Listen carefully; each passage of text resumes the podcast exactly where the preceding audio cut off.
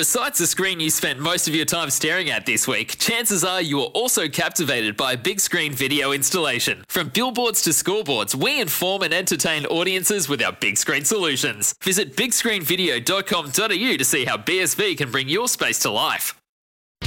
Directing traffic from the base of the ruck, it's Justin Marshall and Riccardo Ball with the rugby run on SENZ.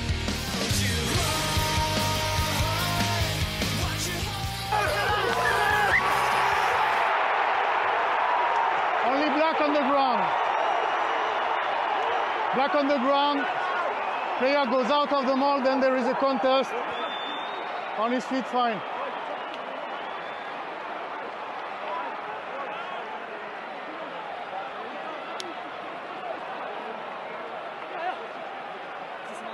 Yeah, play on, please. We play. We play. Time off. Okay. We play. Yeah, yeah. We play. We've No, no. got a lot of finishes. I, I will swi- switch on the time, Okay. and we play now. Time on. Ten.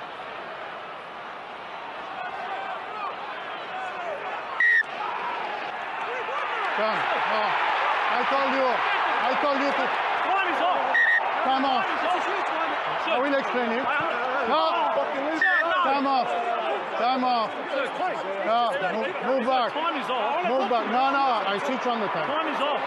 Can, can I explain it? Time is off. I'm not wasting time. Oh. I'm about to kick it. With the captain. Yeah, yes. So come. So, Push back. well, big moment. We will kick this. He was just about to kick it. Now, captain, please push back. I said first, Yes. you play, we play, okay? Yes. Then I time off the, I time off. I switch, switch off the time. I say to, to your player, I switch on the time and you play immediately. Okay. And he wait, he wait, he wait. So that's a scrum for the All Blacks. Now, you know it. You know exactly what I want to mean.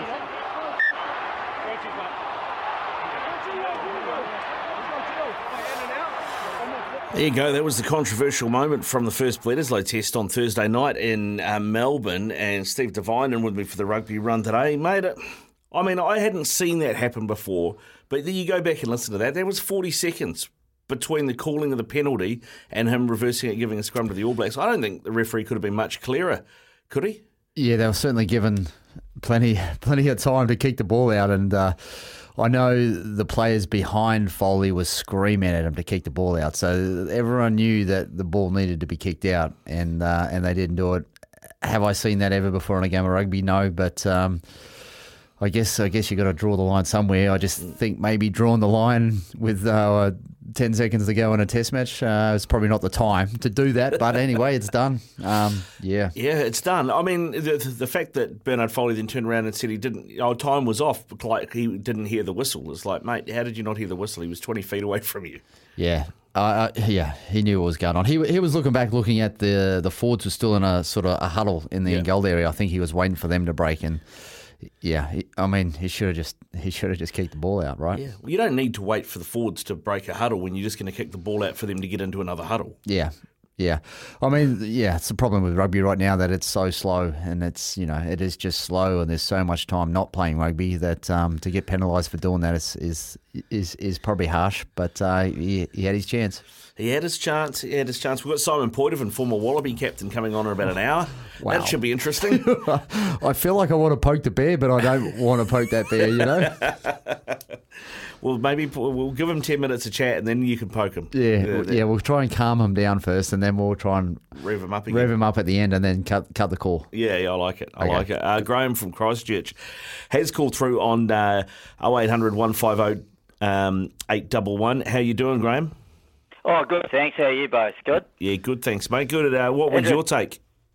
Uh, well, I'll talk a bit of All Blacks and a wee bit of NPC. But, oh, well, I'm 50-50 on that call. I, um, I can see why people are upset about I know Steve's um, made his call about the call. But, um, yeah, because I think that it distracted a little bit from, I think, the All Blacks' performance, too. I mean, they got the win, but, you know, it was at 18 points. They coughed up. So, you know, it's all... A lot of the talk's been rightly so up to a point, you know, about that um, decision at the end, you know, because, um, yeah, I, I'm not entirely conv- sure. I'm just one of those things. I, I've, yeah, I'm just being honest when I say that about that, that final call by the French referee. Yeah, um, I- yeah, but uh, the 18 point, yeah, I just think the All Blacks, you know, um, that was a game they probably, you know, should have closed out. The Wallabies did really great, you know, Kellaway and Samu and guys like that, and and um, and others, you know, I Foley played pretty pretty well. There was a bit of doubt about whether Rennie had made the right call there, but I think he played well, um, considering there were a lot of injuries. But you know, the All Blacks did get the win, and know, there were some good performances there. About you know, I thought Richie Mo'unga at first five, another good performance, and um, yeah, the shame about that. You know what happened to Quinn Tupaea. Obviously, it was pretty brutal, and then uh, gets um, knocked out. But um, yeah, so that that may for a week or two. So the loose, you know, the midfield stocks have been uh, battered a bit, a bit, bit, bit, bit like the loose forwards actually. Yeah. Yeah, we're going to certainly. Uh, there's going to be a few changes this week, but uh, I I think international rugby should come down to the players uh, deciding the outcome of matches, not referees like that. Like uh, it's such a massive Yeah. call. Um, you know, it should be left in the hands of the players, and the players should I um, agree. determine who wins and loses. Oh yeah, that's right. That that's probably basically where I'm coming from, because some people got quite strong views that yes, he was definitely tight, you know, because some of the other Aussie players were sort of gesturing at him, like. But I don't. Yeah, I'm not entirely convinced that that that he was. But I know sometimes that happens. Referees make a call, and you know, intent.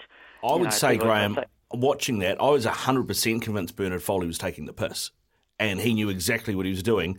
But he knew that from all his previous experience, the referee was not going to do anything about it. And he thought he could get away with it.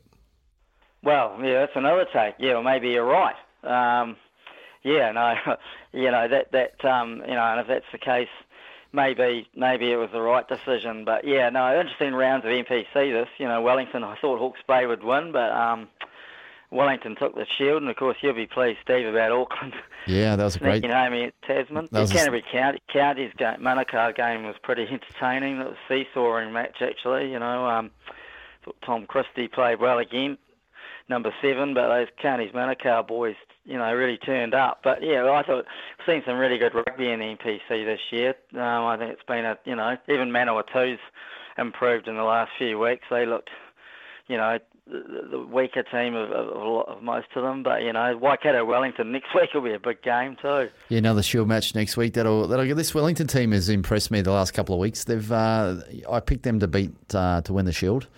I just think they're mate they're a really good young team. That's just they've got some energy and they're you know they've got some real good carry. A few old heads in the team and they're they're just a they're a good unit at the moment.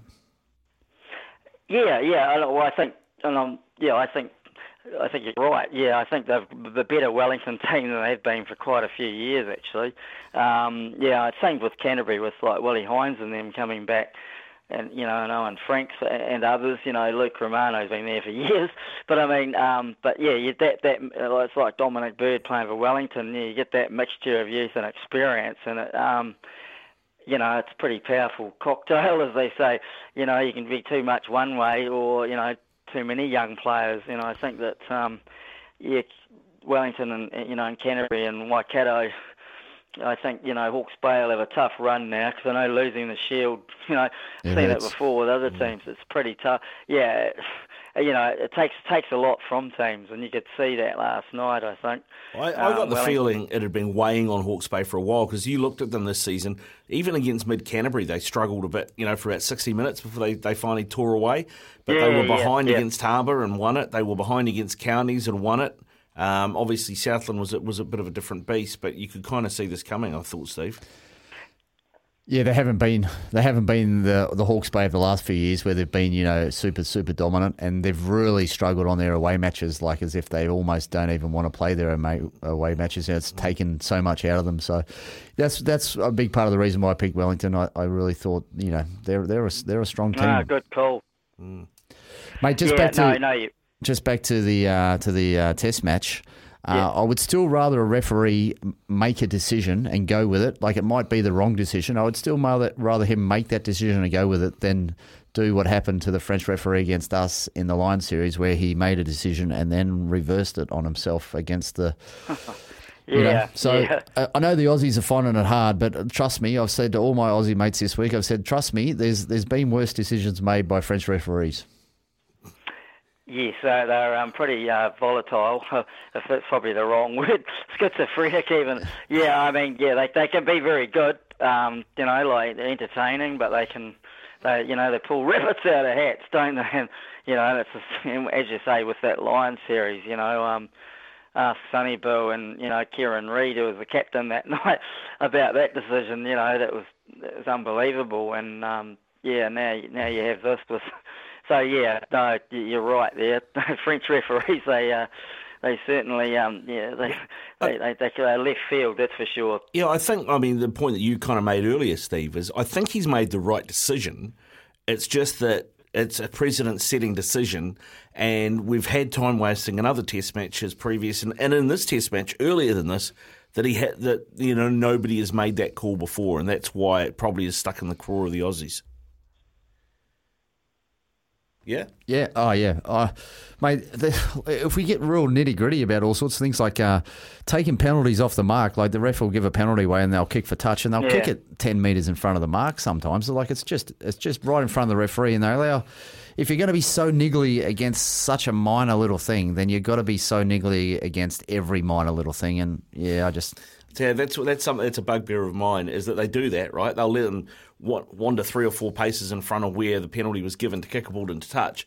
But if a halfback tries to tap and go from somewhere Yeah. that's not the exact inch, the- they'll pull it Oh, back. I know. the exact blade of grass. Yeah. Yeah. Yeah. It's Yeah, uh, half, halfbacks get a, and Steve will agree with this. Halfbacks get a bit of a rough deal on the, on that one because they're often the ones with the ball in that Well, situation. they're, they're, they're smarter between the ears. They're quicker between the ears and quicker on the feet than most referees, so they can't keep up with Yep. them. I think that's why it happens, Steve. Is that right? yeah, certainly, certainly, certainly a bit more banter than most referees too. Exactly. Good Hey, stuff, good. Graham. Thanks for Hey, your call, talking to you. mate.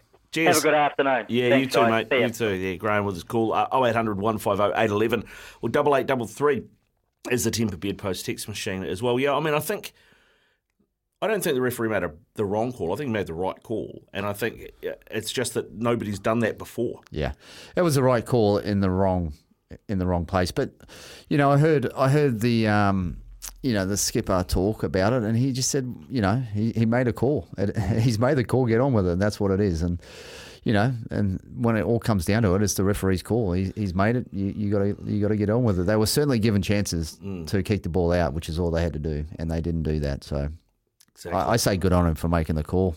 You know, Yeah, we'll get another take on it shortly because up next, Peter Alatini is going to join us, another former All Black. Get his take on that call, but also get his take on where the All Blacks go with their midfield for the next test because it looks like we're going to be missing a few. 17 past plus 1 here. I'm not sure where that came from. On SENZ, this is the Rugby Run. Riccardo Ball, Steve Devine with you. Uh, joining us now is uh, Peter Alatini, former All Black course uh, midfield legend. How you doing, Peter? Good afternoon, gents. Very good, thanks, uh, Riccardo. It's a story, mate. My boys might have a, a, a few um, a few decisions to make around that 12-13 combo after the weekend. Um, you know, Quinn obviously going out that knee injury. We'll talk more about that. But David Havili, the head knock as well. I mean, if it's up to you, who are you putting in 12 if David Havili's not available for, for the next game? Great question, Cardo. I think for me, I- and I've always been drumming the beats around RTS having a crack.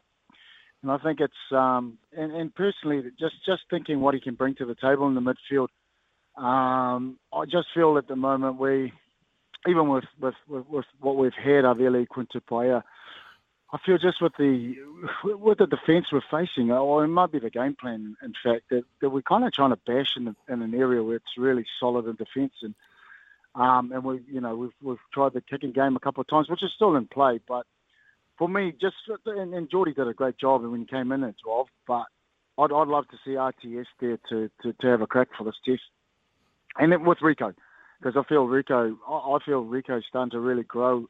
And one of the questions I had around Rieko was um, his defence and the way he's reading, but some of the defence he's been putting on in the last few tests has just been short of outstanding, mate.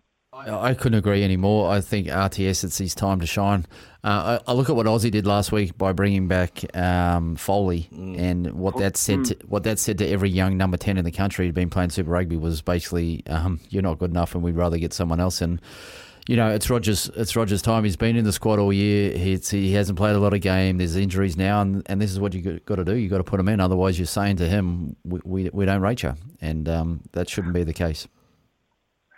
I, I totally agree, Dave, um, Stevie. Because look, I think I think the games that he's been able to, to, to put away, he's got some um, game under his belt. He's not going in. He's not going in um, stone cold as such, and, and I think he's done enough in, in, in the games that he's played at, in Auckland to be given a shot. And, and totally agree. I mean, I think there was this, you know, back in the day, the, the hardest thing of being selected in All Black is, is to be given a chance, right? and you, you, you feel, you, you know you're part of it, but you don't actually feel part of it until you get a, a certain crack. And this is kind of, oh, I'm speaking on my personal behalf as a 12, um, how hard it was the first year in 99 to be selected, but not really given the utmost opportunity to, to give it a good crack. And, and that didn't come to a whole year later. But I'm saying that we've got someone who's class.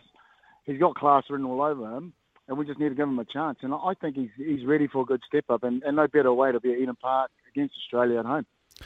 Mate, you're the rush defences these days. You know, you, you played. You spent a lot of time in the midfield. Uh, we struggle against the rush defence, and um, how, uh, other than using good feet, how do you beat it? I agree, mate. I think there's we with the rush defence, and especially I think at times too, is our ten so flat that, that it's taken away the time and space for us to do anything in the middle. Um, the other side is that with guys with good feet, with with a rush defence, I think guys were good feet, if they see it early enough, are able to react better to get still get behind the line. And when we get behind the line in that time, that's when, when that rush defence gets out of sorts, right? Because Yeah. because the guys are playing high out on the edge then we get an opportunity for them backpedaling, and if it's quick enough ball, then we really attack that space where they try to um, that, that they're kind of kind of backtracking on. But I think the other the other thing is at times too with with where we're at, if we can get it early enough into Rieko's hands, Yeah, that's because you know if we get it enough into Rieko's hands, then I think we could we can play a little bit more around that space where, where we can really smash that, that high defence. If we, we can kind of get it into his hands and, and do a bit of moves around and manipulate the defence that way, I reckon I reckon we're doing it too close, which gives easy reads from, from Yeah. the edge uh, on a defence place to, Mate. they see the play go happening. You look at the you look at the Rieko's best game was the second match against Argy where he just turned people hmm. because he, he was attacking the ball. He was at full noise when he caught it, you know, and it's it's too hard it's too hard to stop him when he's at full noise. And yeah, Exactly. I've really struggled with this flat attack thing. I, I just doesn't it hmm. doesn't suit us. No one in Super Rugby is doing it, and we get to the All Blacks, and then we start trying doing it. Just mate, it just doesn't work. And, and I've seen it even in some of the Bunnings games we've got the 10 hitting so flat. There's got no option but to take it up. It's like a 10 up. Yeah. I don't get it, you know. So I think we need to, we need to just check a bit, give them more time and space for because that's where we're lethal. And like you said, with Rieko ball in hand at the moment, given enough time, he's having the ability to really, you know, damage, damage and fracture those those those uh, those fast defence, and and just giving him enough time to do things. And other guys from the back are able to read a better line to hit holes. Yeah, And I think that's where we're struggling when when, when it comes to that space. And, and mate, in our own defence on the weekend, I noticed Caleb Clarke rushed in a couple of times. Yeah. so, uh, do you think we're trying to do it ourselves now? I, I think goal line D, quite possibly, we're trying to go up and in now. Yeah, I was, in goal line D, I think you, you- there's there's um, there's position there where you can really put pressure to force force in, uh, the opposition and, and, and execution. But I think that the, the key to that is that um, the key to that is that I think we need, I mean uh, Caleb was way too tight. He was like right on, on the side, and then I think because because we're defending Mo'unga out at 13, I think that puts a bit of stress as well on on on on Mo'unga to understand that read as, as such. So I think it's it's definitely Caleb was way too tight, and then and then sometimes if you do remember with the rush defence, if you don't commit, the minute you hesitate, that's the opportunity for the attack. Eh? And he did that in that first play where they played the back door, and he kind of stopped it and hesitated. And by the time he came up, the ball was gone. Thankfully, Rieko covered that through. But that second time, because him and Wanga were tight, Wanga had to go on the outside, but Callis got too much class and ended up getting that try. So definitely a part where I think when you're deep, I, I think when you're outside that, that mid 22 and stuff, I think there's an ability there to keep good spacing and Yeah. still be able to, to force a man. But I think when you're on the line, of course, you, you'll probably go man on. Um, but then you got there's no room to shift. You just come up hard. Yeah. You just got to pick the man and come up hard and, and go man. I, I think I think that was our worst defensive effort uh, this year. Mm. Defensively, we, we scored 37 points and almost lost the Test match, which is you know that that's a serious concern for me. Yeah. Yeah, I, I, I totally agree with I totally agree with you. Yeah, uh, I was going to say, Peter. I mean, the other idea that has been floated for our twelve situation is to put Sevu Reese on the wing, Will Jordan at fullback, and Jordie into twelve. Is that moving too many pieces around? Do you think? Do you like Jordie at twelve? Look, it, I, the thing is for me with Jordie at twelve, uh, unless we use him, I don't want him to because it's not working. Us bashing in that midfield, it's it's just not doing anything. Um, it's not uh, we're not getting the, the, the yards I think they, they think we're getting because usually they have their strongest defender in that space, and as we've seen, even when Dalton took it up, uh, you know, we've got strong runners, and yet when you run into say Valetini and and um, and the other forwards within that space, there's a guarantee that one he doesn't make the line, then then they actually pressure on that ball. So for me, if, if we do play Jordie there, we've got to execute him because he's got a great passing game, mate, and he's got a great kicking game. So how do we utilise like Havili has? But you know, I just feel when we put those twelve, we're sending a message that we're going to bash it in that middle midfield. Hence why I'm more I'm more happier to have RTS there, and, and I'm actually I'd love to have Will Jordan at the back, at fullback for this game. Yeah. I'd, I'd put RTS at 12 and have, have, have Will Jordan at back and probably have, have uh, Jordie come off the bench. I'd have mate. I'd have Jordie. I'd just have Jordie on on the wing f- for attack. Play him as Yeah. a like. Imagine bringing him off the blindside winger. You're gonna he's gonna he's gonna hold bodies, right? You you you you use him as a decoy as a blindside winger in the line. He's gonna hold that midfield. Then you hit Rieko quickly. Uh, the blindside winger will rush in on the person outside of Rieko, and you just miss it to, to open side winger, and you score every single time with that with that open with their winger rushing in on D. You know, it's it's a simple move. I, I can't believe they haven't. We don't see more of it. Getting the But ball to thirteen. But I, agree. But even even like the late, you know, back in the day, the and, and King Carlos was greater with the Rodney.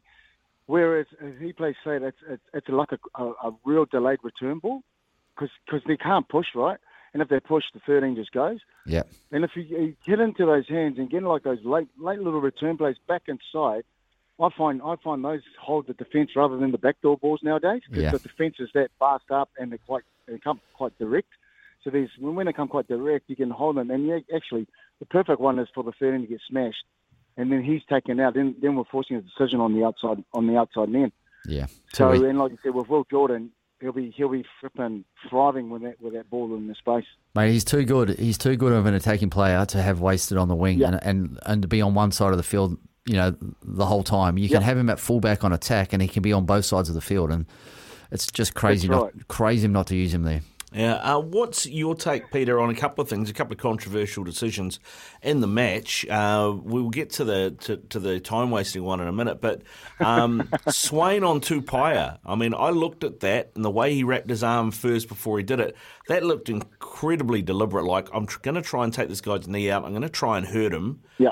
Um, Yeah. I mean, I, I think From the side, from the side, that's more than a yellow, isn't it? Oh, 100 percent, mate. Look, we're getting we're getting red cards for collisions of head collisions which are accidental, where it's really late, and and, and that's hard to control when, when two heads collide, right, on, on a step or, or a late reaction to to an attacker. But when you've got someone who's deliberately, like like Swain did, from the side and, and take out his knee, mate. And the worst thing is, uh, we don't know. I mean, it's here three months, but you know that's that's another. You know, we know when knees go down, you know, it takes an inch off your performance every time. So. I mean, he should have got a red because of the intention that he was going in with. He was going to hurt him. He, there's no doubt about that. It wasn't about cleaning him out so he can be clear. He was going through to, to, to just take that leg out, and, and obviously he succeeded. But I mean, to just get a yellow, it should have been a red um, through and through. yeah. Swain Swain got a red card early in the year for a headbutt. Uh, that was a pretty average headbutt uh, with multiple head collisions that have been just that collisions and no intent whatsoever. And then finally, we have some like intent. There, there was every bit of intent to fold his body onto his knee there from the side, and it's a yellow card. I, I was I was in disbelief. I couldn't believe that was the biggest act of thuggery I've seen in probably four or five years on a rugby field, and he gets a yellow card for it. Yeah, he he has I been cited. He has been totally agree. cited. So Yes, he has been cited. So hopefully, hopefully, judiciary will do right by that because we can't send a message every time. You know, when guys are getting, deli- you know, deliberately um, injured, it's just it's just not good look for for our game in He- general. I mean, it's hard enough to grow numbers in our game, right? Sh- For our kids. he should have got the yellow card. He, he should have got the yellow card for the uh, contact to the head in the ruck prior. Yeah. And then he stands up and Yeah. blows in on someone's knee. Should have been a yellow card. It should have been two. See you later, buddy. Yeah, Gomberger. Yeah, I agree, hundred percent, Yeah. hundred percent. Um, the, the other one, of course, was uh, the time wasting call from the referee at the end. Peter, we've talked a bit about it. What, what was your take? What was wrong with it, mate? We won. Mate, no I- jokes, but um, jokes. Look, I've you know you, you constantly hear refs. Um, I think the biggest surprise was he took action to it. Every ref keeps telling players not to waste time, not to waste time, but th- th- this ref took action to it, and and if it's been spoken about, I've got no qualms around it. It was huge. It was a huge decision. I get it.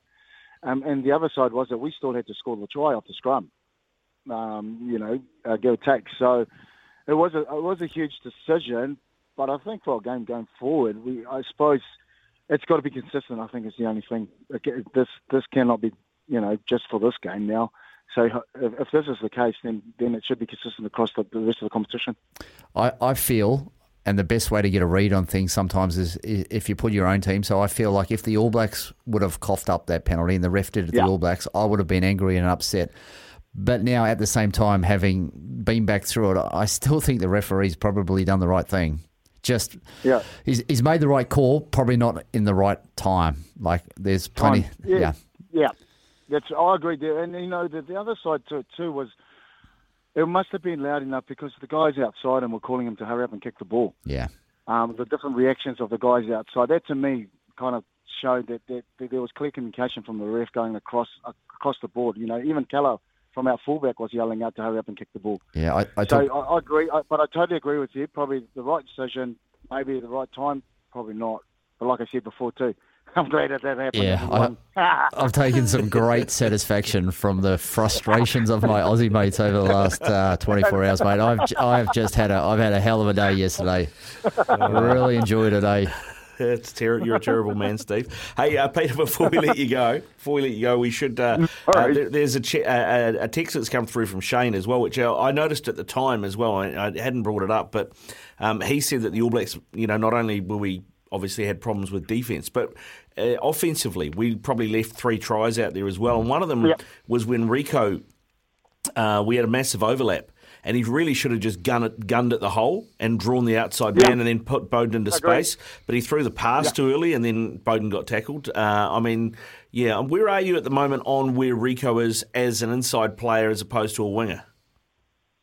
Mate, I, I, I'm, I'm loving what I'm seeing. I said my, my biggest thing is, is his attack will look after itself as he goes through in this position. It was more around his defence reads, understanding um, in terms of who he takes, and, and also around his decision making.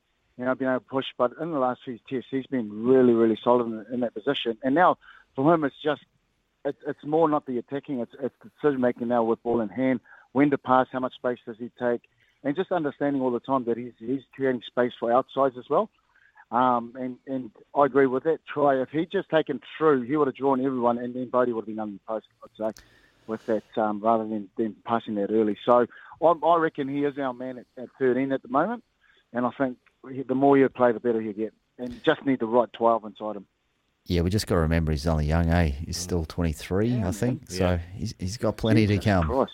Yeah. I agree. That's sickening. You just saying his age. Oh, Yeah. God. Yeah, mate. We think he should. You know, we we think of him as a seasoned, you know, campaigner. He's, he's a Yeah, kid still, mate. He's right. still he still hasn't grown yet. Like, there's plenty more to come, man. Just we just got to give him time and be patient. There you go. Hey, Peter, That's thanks right, very that's much it. for coming on, mate. Hey, mate. Thank you so much. Always a pleasure talking to you, champs. Um, have a excellent, have a great uh, rest of the show. Yeah, we'll do, mate. We'll do. What's, what's your what's your pick for the second test?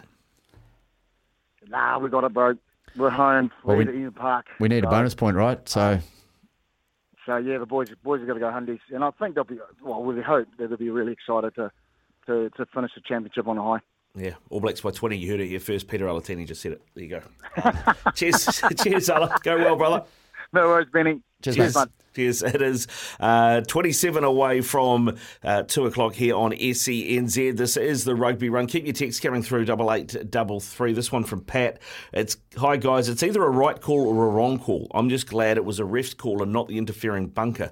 The Aussies just needed to play the game, but instead they fluffed around. It's an 80 minute game, boys. Maybe the ref just got frustrated. Yeah, cheers, Pat. I think it's probably a fair call. Yeah, I'm actually starting to really look forward to this quarter time point of it now. And uh, on the flip side of that, no name on this one, but uh, I'm a Kiwi and an All Blacks fan, but that was a terrible decision. And how can it be speeding the game up when Foley took 39 seconds and got penalised for time wasting, and then the ref took another 40 to 60 seconds after that to explain the reversing the decision for time wasting? What a joke. If it had happened to us, we'd be furious. Well, I agree we'd probably be furious, but I would say that the reason the ref took 40 to 60 seconds is because of all the whinging from the Aussies, nothing to do with the ref. He just wanted to get on with it. Yeah, I was I was scared Nick White was going to fall over. I thought the the referee's whistle, the air coming out of the whistle, might have hit him on the side of the chin, and he's gone down. That's what I was worried about. Oh, he he managed to survive it just. Just. And It is 25 away from two. When we come back, Thomas Waldrom's going to join us. We're going to talk Wellington having the shield again for the first time since Dane Coles had here. Kennedy signs. We go to Flanders again. It's won by Wellington. Oh, that's it, Wellington. They're going to win the Shield for the first time since 2008. In what has been a thrilling contest. No quarter asked or given over the course of the 83 minutes. They celebrate, they get this ball out in the Ranfurly Shield. We'll be going to Wellington. There you go. The Ranfurly Shield is now uh, at, at the Wellington Lions for the first time in a long time. Uh, I said, Steve, uh, before the break, that it's been so long that last time Wellington held the shield, there's a picture of them holding the shield, and Dane Coles is in the photo, and he's got hair. That's how long it's been. Uh, a man who will know that, uh, who, who will know that conundrum is uh, Thomas Waldrom. He joins us now, proud Wellingtonian. G'day, Thomas. How you doing? Yeah, good, thank you. How are you? Yeah, good, mate. Good. What, did that, what does that mean to rugby in Wellington? Uh, You know, grassroots scene, fans, the whole lot. Oh, you know, it'll be amazing, and that's the thing. Having the Ranfurly Shield, uh, picking it up, and the hardest thing is defending it the next next week because you're just celebrating. But I know it's massive for um, uh, all the problem, all the uh, clubs and stuff like that, and hopefully they do a bit of a, a parade and stuff like that. So it'll be uh, nice for the some of the kids to get up close and personal with it. Will be really nice. I was going to say take a ticker tape parade today. Normally they do it on the Sunday. They'll have one or, or Monday. Oh, I hope so. I, I haven't heard anything yet, but uh, I do remember uh, when and then coming into the airport, and the whole airport was was packed out, especially after a few beers and stuff like that. So, yeah. Uh, Now, yes. going. the good old days. I, I can tell you, Thomas, and anybody in the Wellington region that is listening and wants to see the Shield and see the team, that sometime between 2.30 and 3.30 they're going to be at the Paremata Plimmerton Rugby Football Club. Oh, Beezy's on. oh, nice. Yeah, good old nice cold tui, hopefully. Yeah, yeah, yeah, yeah. Well, was that rubbing it into the Hawke's Bay even more? Drinking their brew to celebrate? oh, yeah, would do. Yes, yes. I, I remember speaking of uh, home teams brew. Every time we used to go down to Hamilton and play, um, there'd be a, in the fridge. There's always a box of um, Waikato Draft, and every single time we left the sheds, there was always a box of Waikato Draft. Yeah, yeah, you're trying to say something, are you?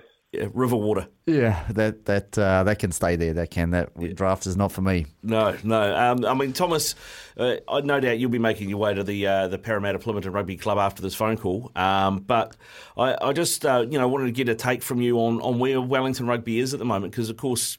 Super Rugby dominates so many things, so we often just talk about the Hurricanes and forget um, about I guess you'd call it the home union, if you like, or the host union for that super team. But the Wellington Lions have probably uh, flattered to deceive for, for, for a little while now. Um, it- it's good to see them in some sort of form and really challenging the big boys and, you know, being in title contention. Yeah, no, it is, and that's the thing. I think um, the club. Uh, I went and watched a, a few games this year and stuff like that, and it is very, very competitive. But it probably would be nice if you had a couple more um, super guys come in and play because I think uh, TJ played the final and um, Du'Plessis and stuff, and, and that's where you get a bit more crowds going along because they know that there's a couple of name players and stuff like that, and they always sort of lift the standard. And I was watching the local one in here in, in Lower Hutt with uh, North versus Old Boys, and they had three Super Rugby players, and and they just dominated the the uh, the contact and stuff just because they uh, are the professionals and they train all day every day. But it was nice to see the crowd there and uh, lift the standard of club rugby, which was nice. And I just wish that they sort of had a bit, bit more opportunity come down and play. And but the club rugby is thriving, and especially when we've got the shield now. Um, and that's the thing. Hopefully they do a bit of a tour around and um, show what it's like for to to get there and uh, get that shield one day, and even push for those uh, uh, NPC contracts. They need to, um, mate. They need to get around there to the clubs because they've got a big one next weekend, and like you said, they've probably had a few beers until Tuesday, Wednesday night. Is normally the way it rolls. Oh, oh yeah, I remember when we did. I think we finished Friday Friday night, and then, and then try, trying to back up on the on the Saturday was yeah, it was very tough. But uh, it's probably a bit more professional these days, and uh, I hope I, I just think I still you still want them to enjoy themselves and celebrate what they've done. But yeah, I think that's the against Waikato next week. It's going to be a, a big one because um, that's the thing. You you don't want to be the team that has it for what seven days and then it goes again. Yeah, you don't want to be known as one of those. Mate, I, I, think the Wellington team this year. I've watched them the last few weeks, and I've been I've been really impressed. But uh, they, some of the young boys, I think, have stepped up. You know, there's there's a few older heads in the team that you know everyone knows about, but some of the younger boys like Morgan and Love at the back, they they're like they're really good footy players. Yeah, and that's the thing. I, I, uh, Love Kormai when for the Mariners against Ireland when he sort of came on for the last ten minutes and he just cut through the line a few times there and just sort of showed what sort of talent talent he is and especially Morgan at 10, sort of controlling things. Um, it's hard when you got uh, some of the older guys around you, but he's done a great job. But I've been very impressed with um, Lakai as well. Peter Lakai is only, what, two years out of Silverstream College, and the way that he's handling himself is, is phenomenal and just carrying hard and doing his core job. And um, I think he, he's one of the standout players for, for the um, NPC at the moment. And yeah. Just, from, from my point of view as a loose forward. Mate, I, I, I couldn't agree more. He, he must walk into a super campaign next year, surely. Is he, is he contracted to anyone? Because he, he's just, he's probably the best in the comp. Yeah, I, I haven't heard anything, but yeah, no, I think it's just his work rate and just watching him uh, a couple of those kickoffs late in the game for what twenty year old just to carry as hard he did to get the lines on the front foot, even from the twenty two, he made a good twenty metres to put them on the front foot, and like for a young guy to do that in a big intense match like the Ranfurly Shield just shows volume of what, what what he can look forward to. Hopefully, when he grows and gets a bit more mature. It's something that the All Blacks can feed off, I reckon. Like just carry hard. I, I, with, with, this flat attack, it just doesn't work for us, eh? Sorry. Yeah, well, yeah, that's well, they, they, yeah. Watching the game on Thursday, it was another there was another late night as well. But yeah, it was. Um, but that's the thing. Sometimes doing the basics and doing those doing those right at hundred percent is sometimes better than sort of some of these fancy moves that um, that other teams are running at the moment. Yeah. Uh, what about? Uh, we'll get into the All Blacks in a minute because I'm going to ask you a couple of questions about that as well, Thomas. But uh, what about Waikato coming to visit? Um, I guess in a way that's exactly what you want, isn't it? You you, you want someone that uh, it'll it'll kick in I guess, the, the boys to focus a bit because it's not only the Shield on the line, but it's also a, another title rival uh, coming that you need to switch on for and make sure that you're not still celebrating? Yeah, and I think, oh, especially with Tamati being there and Paul Tito, they, they, that's the thing. They know what it's like to win it and then defend it as well. So they, I reckon that's the, the advantage of having some ex-players in the coaching setup is they should they will have um, sort of strategies to help them get over it and what they need to prepare for um, Waikato. And I, saw, I saw earlier on the week, and um, and that's the thing. He's just dedicated to what he's doing, and he's, I saw him doing a video analysis and stuff, um, getting ready for the Hawke's Bay, and I, he'll, he'll be doing the same as well. So as long as the, the boys switch on and, and, and sort of having that balance of enjoying it, but also doing some hard work to get yourself ready for the um, for Waikato, especially because they've got some old heads in the team as well, and they've got some exciting backs, and McKenzie will definitely uh, want to get his stamp a mark on the game as well. So it is going to be a, challenge, but hopefully it's one that they can look forward to and, and step up for as well. What do you say? Go and do whatever you want till Monday, Tuesday night, and then then we'll knock it on the head and get serious from then on. Is that the, is that the best way?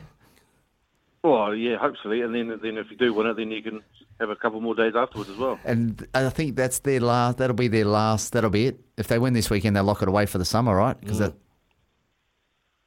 Yeah, well, yeah, well, that potentially could be the, the case, and then yeah, that's and then that's when you can uh, Send it. look, reflect, and enjoy the Shield um, at the end of the season as well.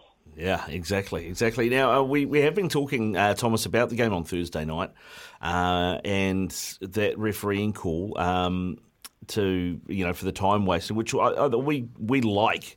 I think in general, it's just it hadn't really we hadn't really seen it before. But we, Anthony has texted through and said, "Hey guys, in British rugby, uh, they have a minute timer on the shot at goal. Mo'unga always takes a minute and a half. He did it in the Super Rugby final. Maybe it's something else we need to look at. What what did you make of that? Yeah, I, um, it was, it was like very interesting, but actually, when you slow it down, and I, I think I was on social media, Wayne Barnes, the big English referee, and I think people were asking him questions of like, well, what do you reckon? And he's like, no, I think it was the right call, and the best thing was it. He did, he did give him warnings. Probably what you didn't hear, you probably weren't paying attention um, of when it was happening in the moment, because you're sort of like, oh, All Blacks going to have an opportunity to attack again or not. Um, but then once you slow it down and you hear what he told him and stuff like that, I think it probably was the right call, and it's probably a mistake that he's probably never going to do again. Yeah, it's it was, it was just such a, a big call at a big moment. You know, with a minute to go underneath their own sticks, it was it was it was the timing. I, I, he could blow the whistle for wasting time eh, in when you're playing Africa, like every two minutes. Um, but yeah, just to, that, was the decision. The time he decided to use it. That's what that's what got me. That was um was was was hard. Yeah, indeed, indeed. Hey, Thomas, um, just before we let you go, mate, um, I know you're part of the Loose Forward Union, uh, but can somebody tell Hoskins Sotutu he's not Zinzan Brooke? You don't need to chip and chase when you've got an overlap? Funny you talk about that. I, uh, well, I'm taking the Wellington under 16 development team, and uh, we had a winger, and we had a set move, and uh, all he had to do was draw and pass, and he uh, he did a kick as well. And I was just, I was thinking, are these boys watching too much NRL, uh, trying to trying to get a, a, a restart again, where uh, rugby's not not the not the way it should be. But yeah, always I always enjoyed a kick. I did, so uh, I can't bag him too much. But yeah, um, I think he should have just uh, had a quick look or even hold on to it. Just yeah, one of those decision making things. Hey, very quickly, um, who's your back three for Saturday? This Saturday coming All Blacks. Or for the loose forwards. Yeah. Uh, I'll, I would like to see if if, if um, Sam Cane's not out, I'd like to see Ardie at seven, Hoskins and uh, Frizell if he's if he's back, but if not, um, Arik, um, Barrett, uh, Akira, uh, Akira, Yeah. and put Barrett at lock. Yeah, Yeah. that's that's that's what I would like to see. Yeah, but that's I don't have to worry about the decisions. No, you don't, mate. You don't. Hey, Thomas, thanks very much for coming on, mate. Go well, and uh, yeah, make, maybe Uber to Plimmerton, um, so you can have a couple of tuies. Uh, yeah, well, I think uh, yeah, I think I might have to get dropped off actually. Yeah, good stuff, mate. Good stuff. Thomas Been a long Waldrom there with us. Been a long time for Shield. Proud Wellingtonian. It's five away from two here on SENZ. This is the rugby run. A few texts coming through to us on double eight double three. This one from Anthony. Great show, guys. Bay of Plenty, the real Bay, will have the shield this summer. Waikato will win it this weekend, and then we take it off them. Mate, the Bay, are, I actually the Bay are a good team this year. I, Yeah. I, mate, they they they got some good young footy players, man. Well, you know what Hawke's Bay have to do this weekend? Uh, this weekend coming, they have to play the Bay for the Battle of the Bay. So they've lost the Ah. shield, then they have to pay the Bay for the ooh, for the for, to, for the right to be called the Bay. So they've got a couple of big games back to back. Yeah, that's going to be hard. It's hard to get up after a, a loss like that. Yeah, exactly. Keep your texts coming through. Double eight, double three. Uh, on the show in the next hour, Simon Poidevin, former Wallaby captain, is going to join us, and we'll also catch up with Medi Baker and talk that Black Fern squad for the World Cup. It's just gone two o'clock here on SENZ. This is the Rugby Run. Riccardo Ball, Steve Devine with you through till three o'clock, uh, talking code. And joining us from the other side of the ditch is an absolute Wallaby legend, former captain Simon Poidevin. G'day, Simon. How you doing? Hi, Riccardo. G'day, Steve. Hey, mate, how are you? Excellent, mate. Excellent. Obviously, you're uh, not 100% excellent. You're still a little bit upset, I would imagine. Yeah, well, mate, it's amazing how submarine contract uh, gets uh, gets squared up on the rugby field. What was your take though, Simon? I mean, like everything that I've seen here. I mean, I- I'll put my hand up and go. I think he made the right call, but we've just never seen it before. But I mean, we had 39 seconds, and you got all the on-field conversations. It's it's not like Bernard Foley wasn't told. Yeah, but at the same time, like you know, the arrogance from from the referee. The game's not about referees. Good referees, people don't remember who they were after the game, but uh, that's not so in the modern era, and um, there's too much that's coming to the game. The fact that that uh, Bernard Foley was actually attempting to actually kick the ball when he blew the whistle just tells the whole story. You're not accusing a Frenchman of arrogance, are you? mate. He's he's he's up up up up there with the best on this one. It's just just absolutely disgraceful. You know, it was a fantastic game. Uh, lots of um, lots of action. Uh, real real um, humdinger between the two sides, and all people are talking about after the game is is a French referee. Um, that's not what we not what we want. Yeah, mate. I, yeah, it's hard. It's hard that you, you go eighty minutes uh, into battle with someone and and, you, and it gets decided in, in that moment. It is it is pretty tough to handle, um, mate. But the the Wallabies have you know they, they, they, they were down and out and they came back. It was good to see a bit of fight from them. Yeah, no, so it was a um, an awesome comeback and uh, clearly poor start, start to the game from uh, from the kickoff and um, yeah, got the ABs off to a uh, very comfortable start. But um, then our guys dug deep and know, I feel feel uh, sorry for Dave Rennie. Dave Rennie's done a very good job with the Wallabies, and uh, they've they've lost a number of games they shouldn't have lost, and his his record isn't uh, isn't great, but he's brought um, a lot of self belief and uh, a lot of grit, resilience into that team, and um, again, you know, if as, as a player, those players will never have that opportunity. Many of them, again, to um, they beat the All Blacks in a, in a situation like that, and uh, was taken from them from a um, from an absolutely ridiculous decision. Mate, mate, let's, I- get, let's get back to the get back to the days of guys like Paddy O'Brien and and and um, Peter Marshall, where the referee actually spoke to players in the field and actually had a relationship with the players in the field. It's just bizarre these days. They just become um, a cop on the field, and um, they just don't don't want anybody to listen to the players. Yeah, it certainly it certainly makes it difficult as a player when, when you're not allowed to talk and, and try and get a feeling of, of what he's into. It's just it's just and then there's no accountability at the end of the match either. It does it does make for frustrations from players for sure. Yeah, and you know, all, all credit again to um, the All Blacks. The All Blacks, as we know, never never sort of uh, give up. And um, at the end of the day, there was a scrum which um, Jordie Jordie uh, got the try from, and we should have stopped that. We didn't, uh, so the All Blacks win. Mate, if you think um, you know you're upset and annoyed and angry this week, imagine if you come to Eden Park and win at Eden Park, and then you realise that it, that decision has cost you the Bledisloe first time in 20 years. Yeah, um, mind you, it's not, not such a not, such a bad second prize to win at Eden Park. It's been a long time since we've won one there, and um, yeah, um, it really irks irks in Australia that uh, it's taken so long um, to get that silverware back, and it's just another year in the uh, in the waiting. Completely different dynamic over here when you've got such a um, competitive uh, sporting environment out there. That game very vital for Australian rugby, and um, it just didn't happen. Mate, is is I know I know rugby's struggling in Australia because of so many other sports, and you know, and it's such an entertainment package over there. Our our game at the moment is it's just struggling. Full stop. I watched the African Argentinian game this morning, and I, I struggled to even watch it. I, I love rugby, but I it's just not entertaining. It's not attractive. Mm, what do we need to do? uh, World Rugby's just got to wake up themselves. There's got to be a major, major reset of the rules and, and bring bring the uh, dynamic running game back to uh, the game. Um, New, New Zealand, New Zealand in particular, um, have always prided themselves on uh, that dynamic game. So, so we. We've got the Northern Hemisphere, hemisphere influence here, which is uh, dominated by uh, world dominates world rugby, and um, you know Rob McLean and a number of other uh, world coaches back in 2008 tried to reset the rule package. Uh, spent spent a lot of time in Stellenbosch over weeks doing it. Uh, took a took a package to World Rugby.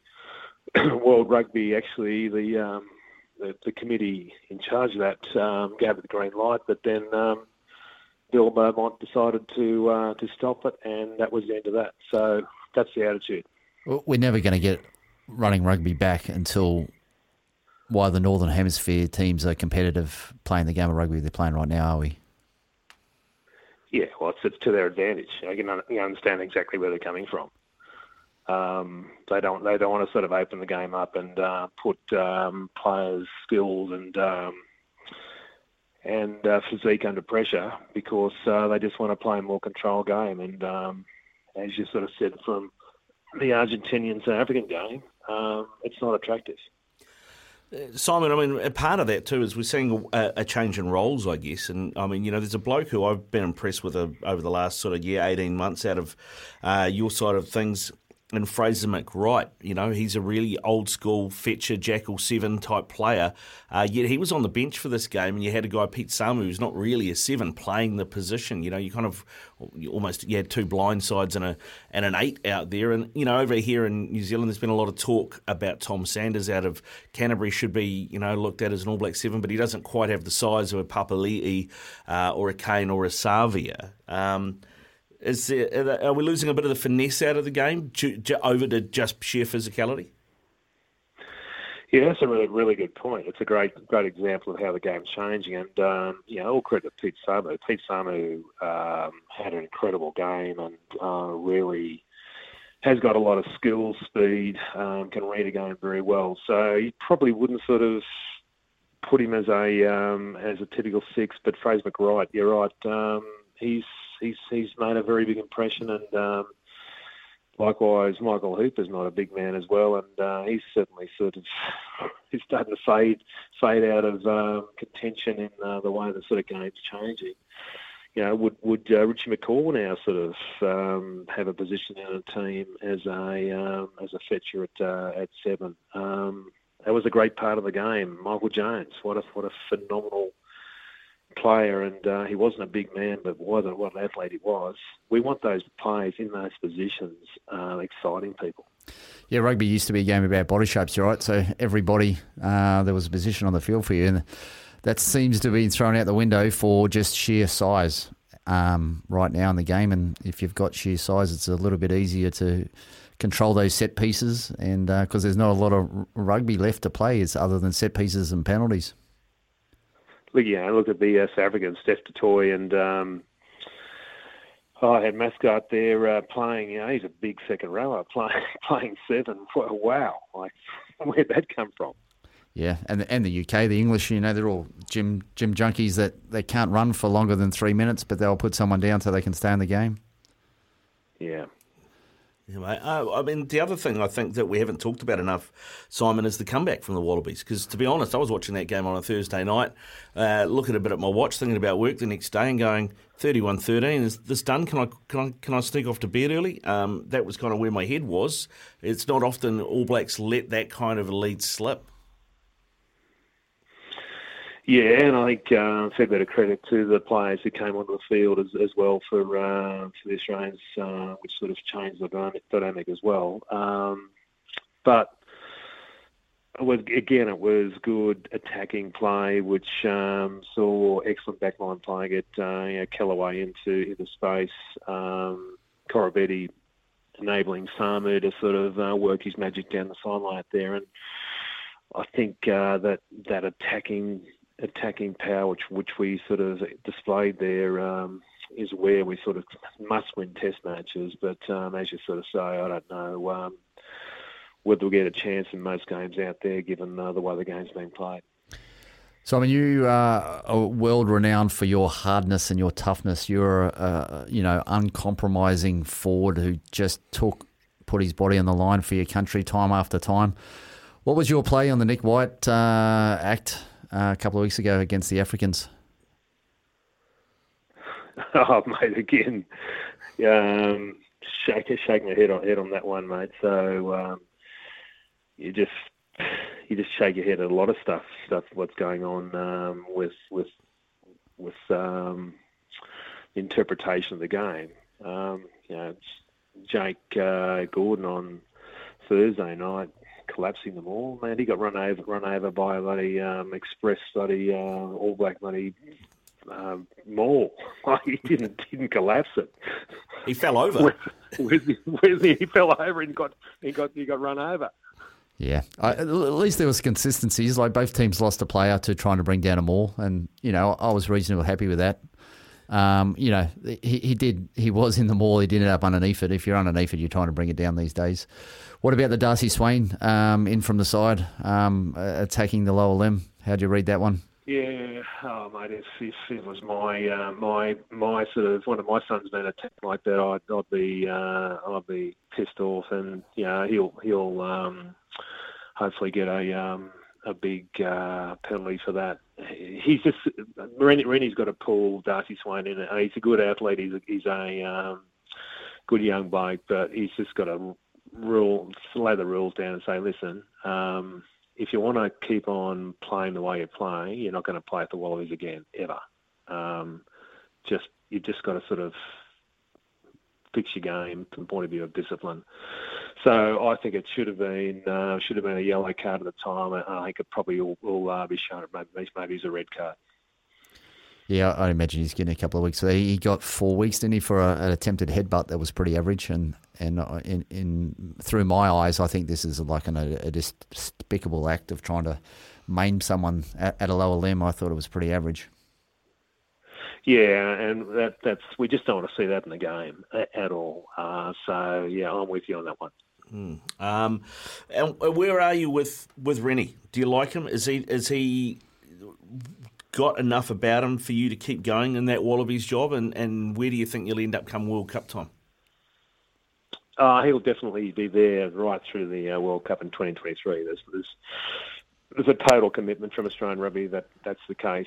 Um, they respect uh, what he's done and they respect uh, he's come come from a um, a difficult sort of uh, runway to sort of get him to where they've got to. Um, you know, there's been not much in a lot of the games where they've where they've lost. So Dave, uh, he's he's got a um, really great talent with um, bringing uh, team cultures together, and you sort of see him at training sessions. And after training session, uh, one training session, they'll be a senior game in Tongan uh, at the end of the end of the training session. Next game it'll be in Samoan. Next game it'll be uh, in English, and you know he just he, he really sort of gets that and gets the um, the need to sort of bring all that cultural dif- differentials that um, can exist in a team together, and uh, so uh, good good on him. And also too, I like the like the way he approach to the game to uh, play a dynamic game. The offload is a big part of his game, the skill to sort of keep the uh, the continuity going. Um, we all want to sort of see that, so that's good.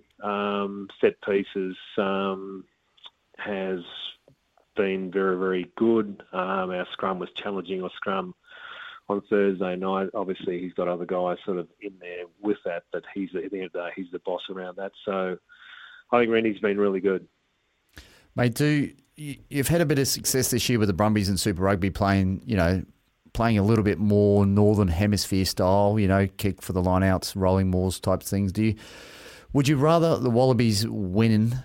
Would you rather the Wallabies win playing that Northern Hemisphere style, not so much running, or would you prefer to see them, you know, carry on with their running tradition and, and, and, and maybe go down that way?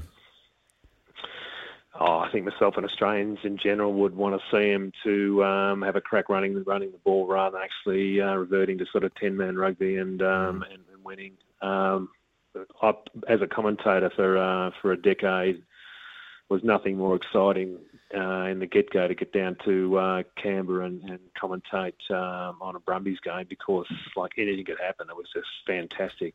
Um, that that has changed and that's changed dramatically. And, and I think that um, Dan McKellar and now Steve Larkham have to uh, re recalibrate and uh, move move back towards where they need to be, and that's the uh, traditional Brumbies game.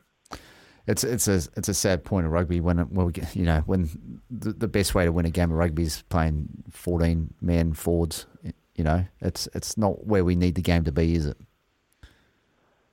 No, not at all. And um, I think unfortunately, World Rugby sort of maybe take a view that oh well, you know, the sevens sevens uh, tour- global tournament um, gives uh, the punters a chance to sort of see that sort of style of game. Well, that that doesn't add up. Um, we're in a competitive world. We're in a, hugely competitive world here, AFL and um, and rugby league and, and, and soccer in Australia. So. Uh, and coming up to your previous comment, Australians always supported the Wallabies because they uh, they had a crack and they had, had, a, had that attacking mentality. Um, so we've got to sort of maintain that going forward and uh, enhance it even more.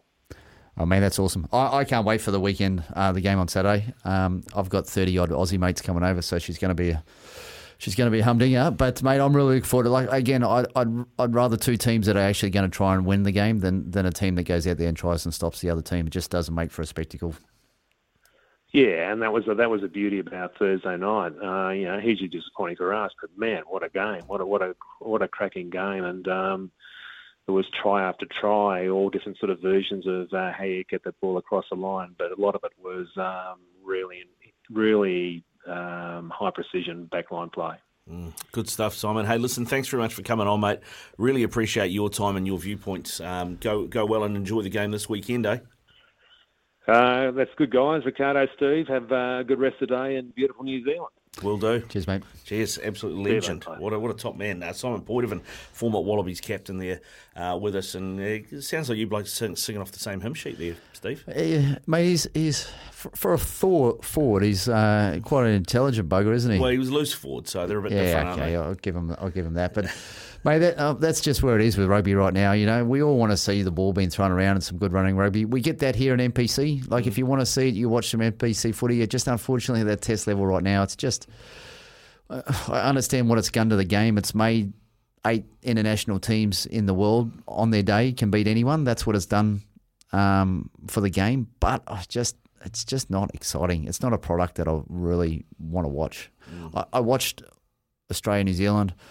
I only watched Argentina, Africa. I would have turned it off, except I was committed to this show and I, I needed to watch it. You know, it just wasn't a spectacle. It wasn't it wasn't rugby. I might as well have been watching a game of soccer the way they carried on a lot of the time. Yeah, well, I mean, you probably would have seen more action in soccer, to be fair. There, there wouldn't have been so much lying around Oh, on the there's some, there's some pretty good fake hits and roll around with broken legs and whatnot to just get up and carry on. You know, that Mm. yeah, does my head in. Yeah, yeah, bit of, bit of the Nick White's about some of it, but that's all right. Uh, it is 19 past two here on SENZ. This is the rugby run. Keep your texts coming through double eight double three, double eight double three, and uh, we'll get to those next here on SENZ. It's 2.23 here on SENZ, the rugby run. Riccardo Ball, Steve Devine with you. A double eight double three, the text line, and we've had a couple of texts come through here uh, from Richard. Come on, Simon, talking about uh, Simon Poidevin we just had on. It was disgraceful. Darcy didn't get red carded, and the ABs didn't win by much more as a result. Uh, I think that's something that's probably been missed on all the talk about the uh, the penalty for the for the time wasting. I had also had this one come in. Am I reading this correctly and is it accurate? And there's a, a, link to an article here. To me, it says the Boks will win the Rugby Championship if they end up with the same amount of points on the table due to having a plus four difference in the games against the All Blacks, meaning the overall points difference doesn't matter.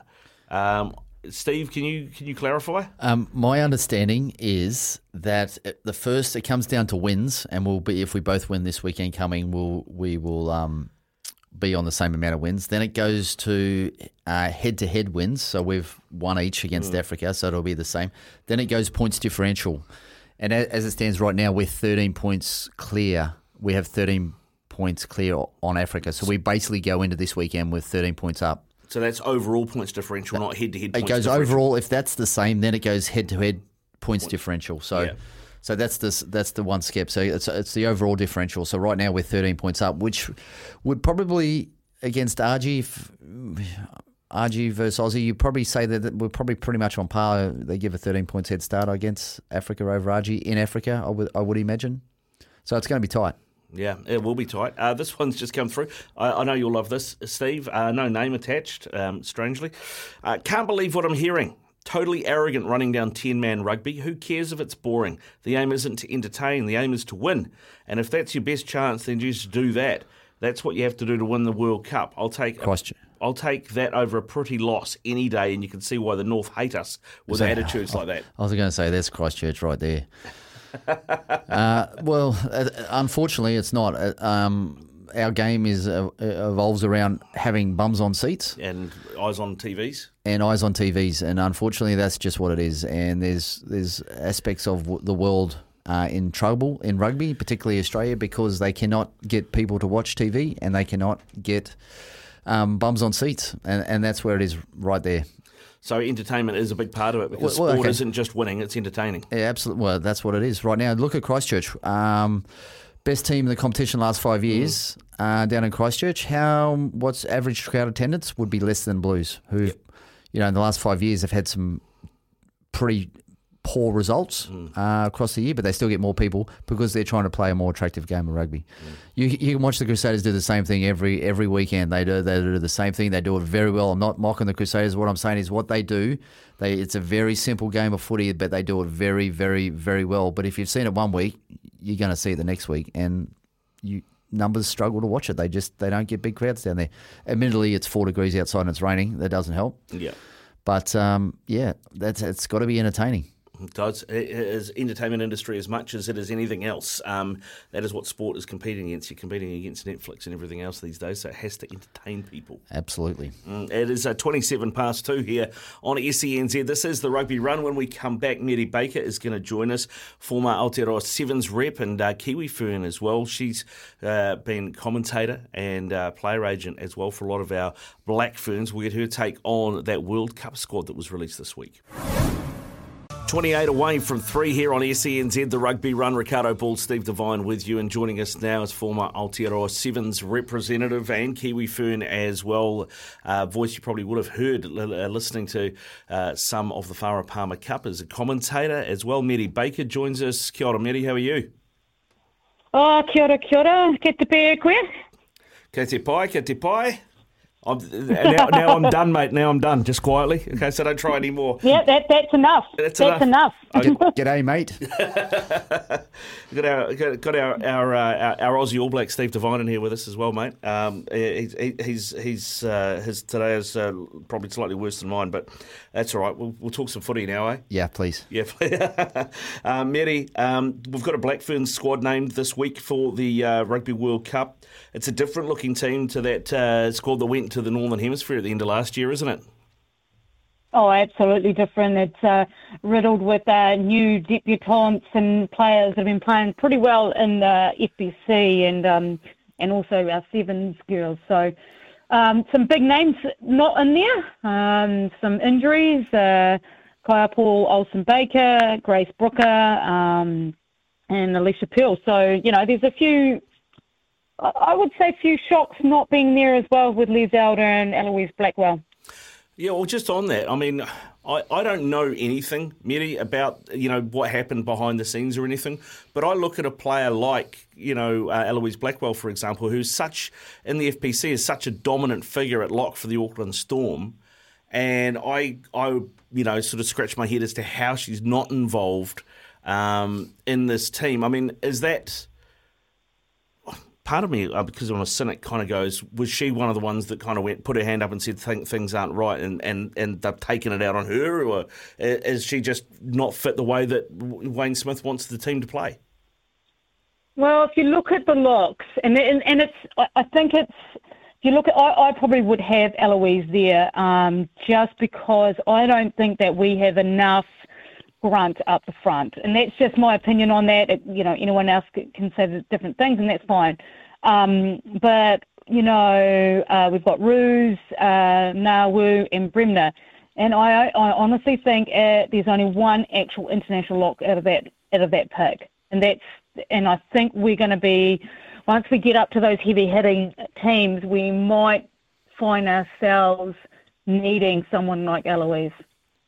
We've um, we've played the Aussies in the last couple of tests and sort of done pretty well against them, but we struggled the end of last year against the the dominant uh, English pack, rolling mauls and those those sorts of plays. Uh, like, it, doesn't it make sense to take some some big hitters in, in, in the tight five? It would, it would, but I think you know uh, Wayne Smith and also Whitney Hansen and Wesley Clarke have have said and come out and said that they want to play a fast game, which they have to. They have to play an extremely fast game, um, a chaotic sort of with players moving, coming at different angles and moving the ball and things like that. And maybe, um, and and I can see why they picked Chelsea Bremner, Bremner because she's a bit of a workhorse.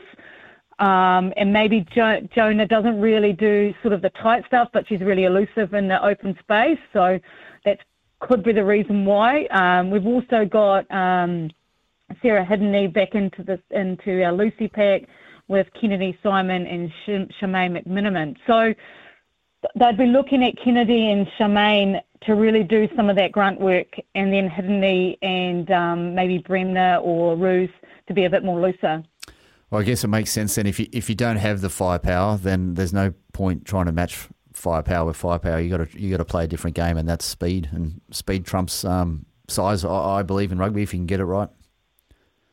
Yeah, if you can get it right, you know, if if you can if you can still win your set pieces and and get fun football, then your speed's going to outrun um, brawn, isn't it? But you know, in saying that, um, you look at the English side, they've just left out Mo Hunt, who's you know been in that team for I don't know how long and and picked uh, she's number nine, and they've picked like Lucy Packer, who I coached a couple of years ago in um, LA, who's only 22 or, or, something like that, and Claudia McDowell, who's only come, has come back from injury. So, you know, these these surprise shocked selections are everywhere. So, in terms of Eloise and Liz, are they done at Black Ferns level? Do you think, or you know, if there are a couple of injuries, are they possible? Uh, you know, is the door still open to them? Do you know? I think there'll be a beaver moment. That's where I, that's where I think's going to happen. Is there going to be a beaver moment?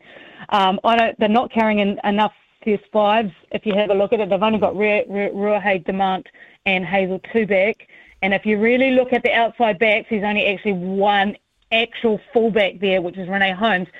Um, so I actually think if one of these gets injured, um, there's going to be a beaver moment. So that's where we're going to go. Someone's going to be out white baiting and someone's going to get called in. Well, I was going to say there's a name that's not there, and I know that she's you know more a sevens player than not, but it has surprised me given it's a home World Cup, and that's Michaela Blyde. I mean, I know we've got um, we've got a bit of pace out the back, but nobody's got the toe that she's got. No one's got the toe that she's got. Michaela Blyde, uh, you know, you also Kelly Brazier. Tyla Nathan Wong. I was surprised. I know they gave, uh, you know, I think this becomes where mm, you haven't, you've got Wayne Smith and a few others who haven't seen her play enough, um, and they haven't got the trust in someone like Tyla Nathan Wong and Ke- Kelly Brazier, who hasn't been playing, um, and McLeod Bryce, who hasn't really been in that, that 15 space. And it's just, I, I guess they haven't got enough faith that, that that's the players. So those players that they've picked who have been playing against Australia, playing the Pac Four and things like that, they've got the trust in them. They've seen exactly what they, they can do and what they can't do. And I think that's what it came down to, to be honest, because Kelly Brazier's been been to three World Cups. Mm. What, what, and I, I, I thought she'd get in, you know. I mm. thought that her and Tyla Nathan would, would probably go because um, of their flexibility. Well, we did see Tyla get used in those games against the Wallaroos as a replacement for Kendra Cocksedge, right? And um, we know this is Kendra's last dance, as it were. She's going to retire from all rugby after this World Cup. Um, how big is the gap between Kendra and our next playmaker uh, or next number nine? Yeah, I think it, it, Kendra's actually playing probably the best footy I've seen her play in the last, you know, for the last uh, three years. You know, that final in the FPC, she was phenomenal. Mm. She was, she like ran about 50, you know, intercepted a try, ran 50 metres, got it in the corner, touched it down in the corner. Um, you know, she's playing a lot more freer. She's made the decisions that she's making are really good. Uh, her kicking has got a lot better since Wayne Smith has come come on board when it comes to, um, as you know, uh, Steve, uh, number nine box kicks and things like that. They're a bit more accurate.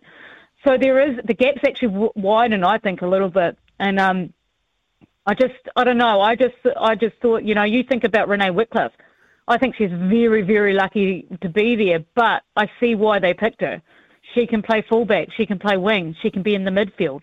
I can see why they picked her. Yeah, okay. Uh, you mentioned too about fullback. I always, you know, having watched those go those tests against the Wallaroos, wondered about Ruby Tui. Um, much like we had conversation earlier today about willpower being wasted on the wing because he's only playing one side of the field. Ruby Tui at fullback makes a lot of sense to me in that Black Ferns team. What do you think? Yeah, she, she, I, I wish she had played a bit more FPC at fullback and maybe, you know, Ruby Tui, Portia Woodman could probably slot back into into fullback. Um, there, there's only a couple teams that actually kick a lot, and that are, that will be the French and the English. So you could play Portia at fullback throughout the World Cup, get her get her game time in there, and see how she goes.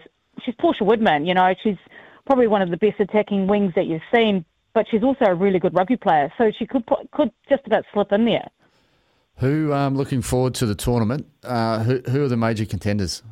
Who, who do you think are going to? Who, who's out? What is their top four, top six? Who who who are the big hitters? Yeah, the big hitters are England. Um, they're definitely they've been they've been in an eight week training camp at the moment, so they're actually probably a little bit of a little bit ahead of us. Um, uh, they're probably I would suggest coming in at number one. Uh, the French team will be coming in at number two, and I think we'd be coming in at three, and then uh, Canada. Um, Canada say USA after that as well. And even even the USA team had a couple of shock uh, announcements. Um, one of their their fullbacks below, who plays for uh, Chicago, uh, sorry, uh, uh, Berkeley, she didn't make the squad, which I was surprised. Where um where where are the Aussies placed? We've obviously had a, few hit outs against them. Are they are they way down or? Yeah, they would be probably just in front of Wales and uh, I would say Wales and Scotland. I'd say that maybe sixth, sixth place. I'd say they would be okay. if they if they get it all together. Like I, I like that that first test, I thought they were pretty poor. Second test, I thought we were poor. So, I mean, that, how much can you take out of that second test from a Black Fern point of view? Because they did make a lot of changes. That was more about developing depth and seeing what players could do in, in that sort of situation, wasn't it?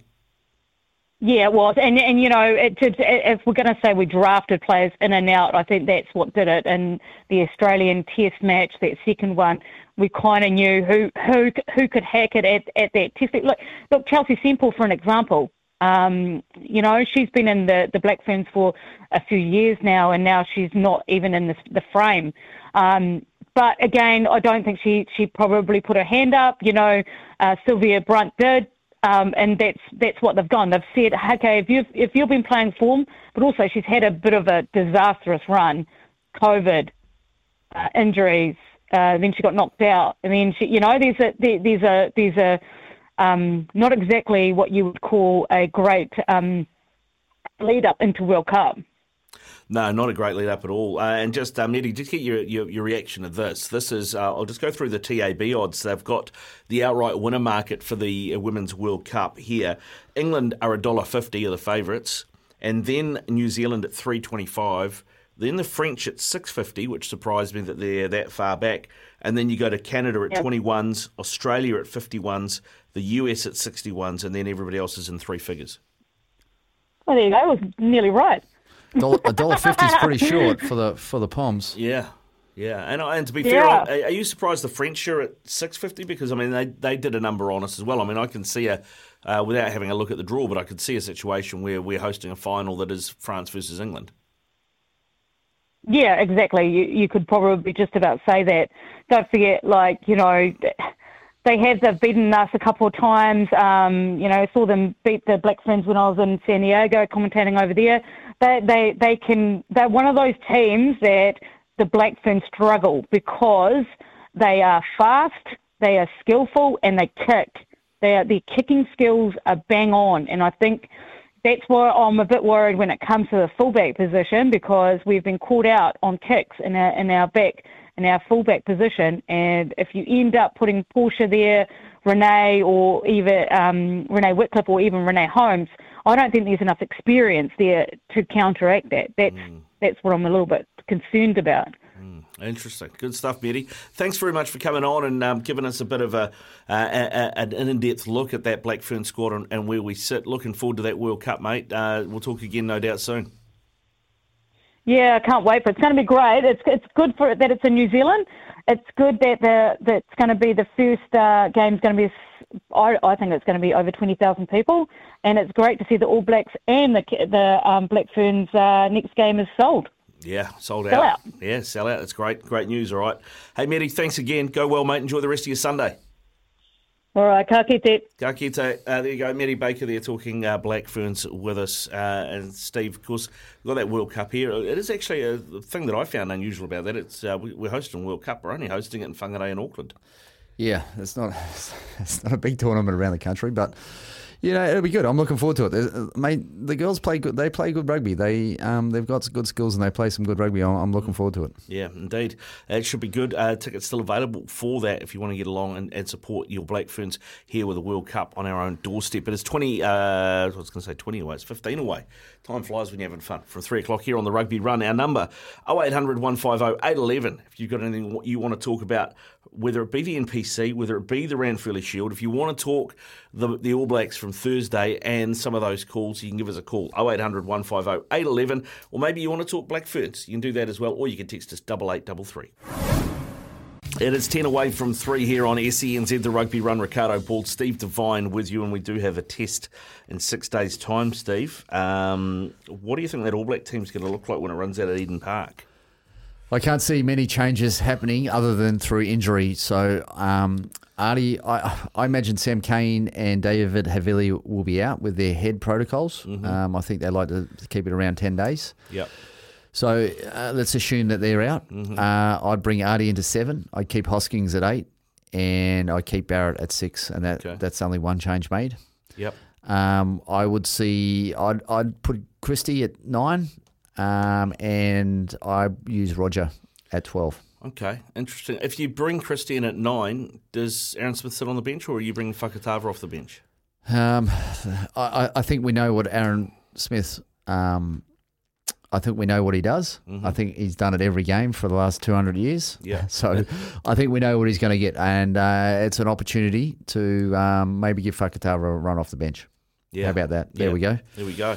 So we got we got these boys. They've been with the squad the, the whole the whole time, right? We, let's let's see what they got. There's a chance um, to see what they got. Have you heard anything? I know you're, um, you know, obviously start with the blue setup. Have you heard anything about Caleb's um, ankle? Yes, uh, ankle calf. Uh, I've heard a few different things that uh, he may be struggling as well. Yeah. So, I, I would I would um, probably bring back Sevu Reece. I think uh, in for a straight swap.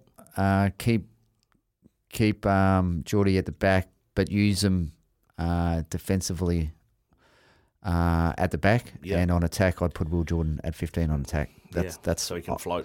so he can float and be both sides and be an option inside and outside, wherever he wants to be. Like he, his greatest ability is, is uh, seeing space and Yep. putting himself into that space, then relying on people to get him the ball. Because if, if he's in the space, he's, he's you know he's got the gas. He's gonna that that's what I do.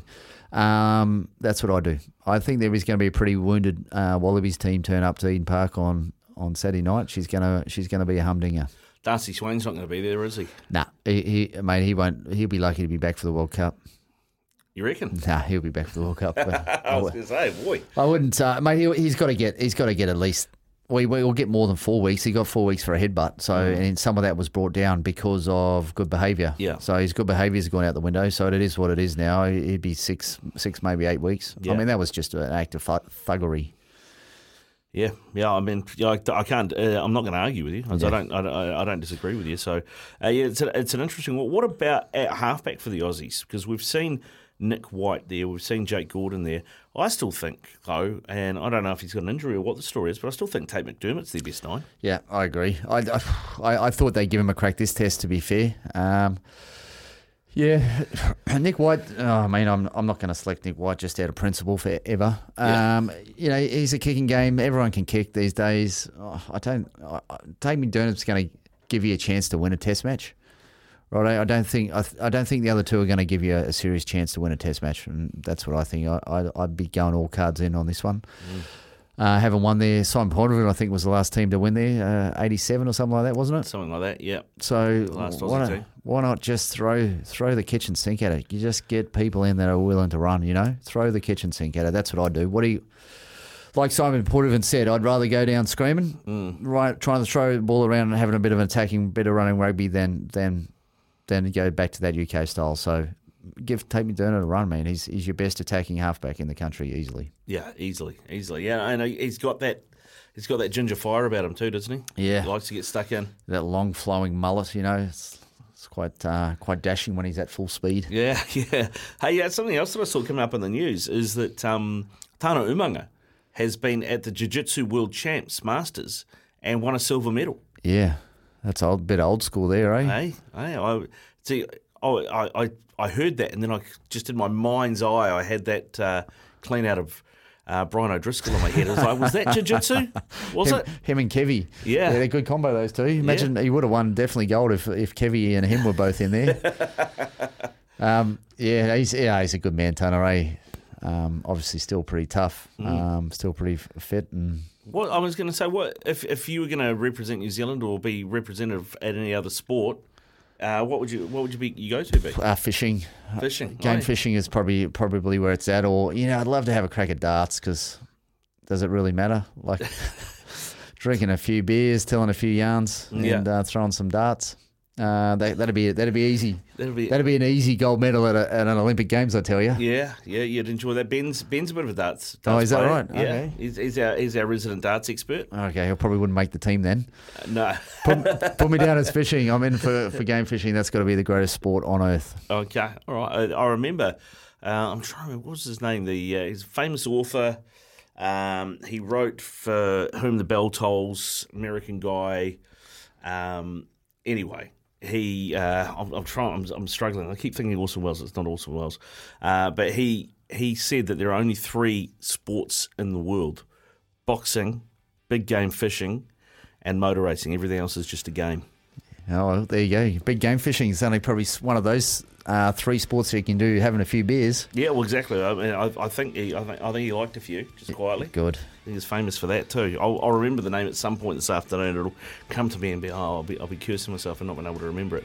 But uh, there you go, Steve. Thanks for coming in for the rugby run. Hey, thanks for having me. Uh, go the All Blacks, eh? Yeah, mate, and uh, you know, go your liver next weekend with thirty odd mates from Aussie coming over. Mate, it's going to be a struggle. Deck maintenance isn't fun.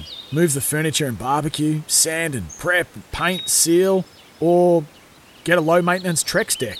The only colour fade you'll have to deal with is watching the sunset. Trex, the world's number one decking brand.